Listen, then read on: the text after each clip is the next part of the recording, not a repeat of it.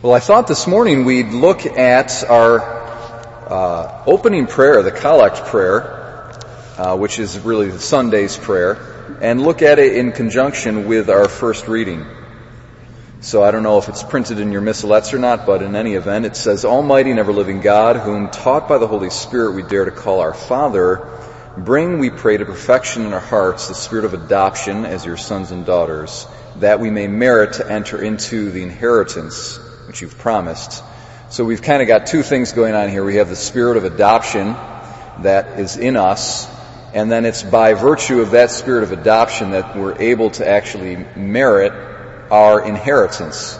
And we're looking at the inheritance here in our first reading. Moses is on uh, the mountain, and it's on the other side of the Jordan, to the east of the Jordan, and uh, he isn't hasn't yet entered into the Holy Land, and he's not going to. He's going to die on that mountain, but he, his eyes see it, so he sees the inheritance.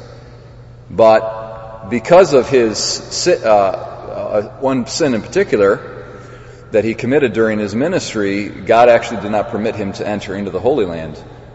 But Joshua would. And now the name Joshua in Hebrew is Yahshua, and uh, the name Jesus is in in Hebrew is Yeshu, and it's a form of Yahshua. But it, for the ancient Christians, the connection between Jesus and Joshua was even more uh, intimate, because the ancient Christians, the, the, apostles themselves, when they preached in the broader uh, Roman Empire, they preached in Greek, and they used a, a Greek translation of the Bible. And if you look in this ancient Greek translation of the Bible at the word Joshua, it's Iesous, which is Jesus. It's the exact same word.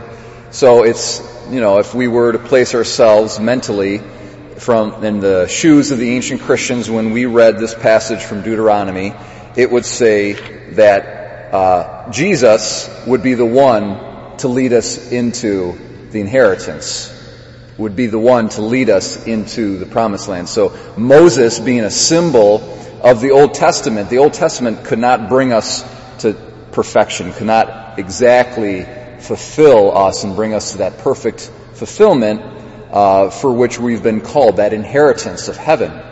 But Jesus or Joshua is the one that does that. He brings us into our inheritance. And he does that because we are his sons and his daughters. It's the spirit of the Son of God that's in us that makes us sons and daughters. So it's the spirit of Jesus, the Son, that enables us to enter into the inheritance that the child has coming to him or her.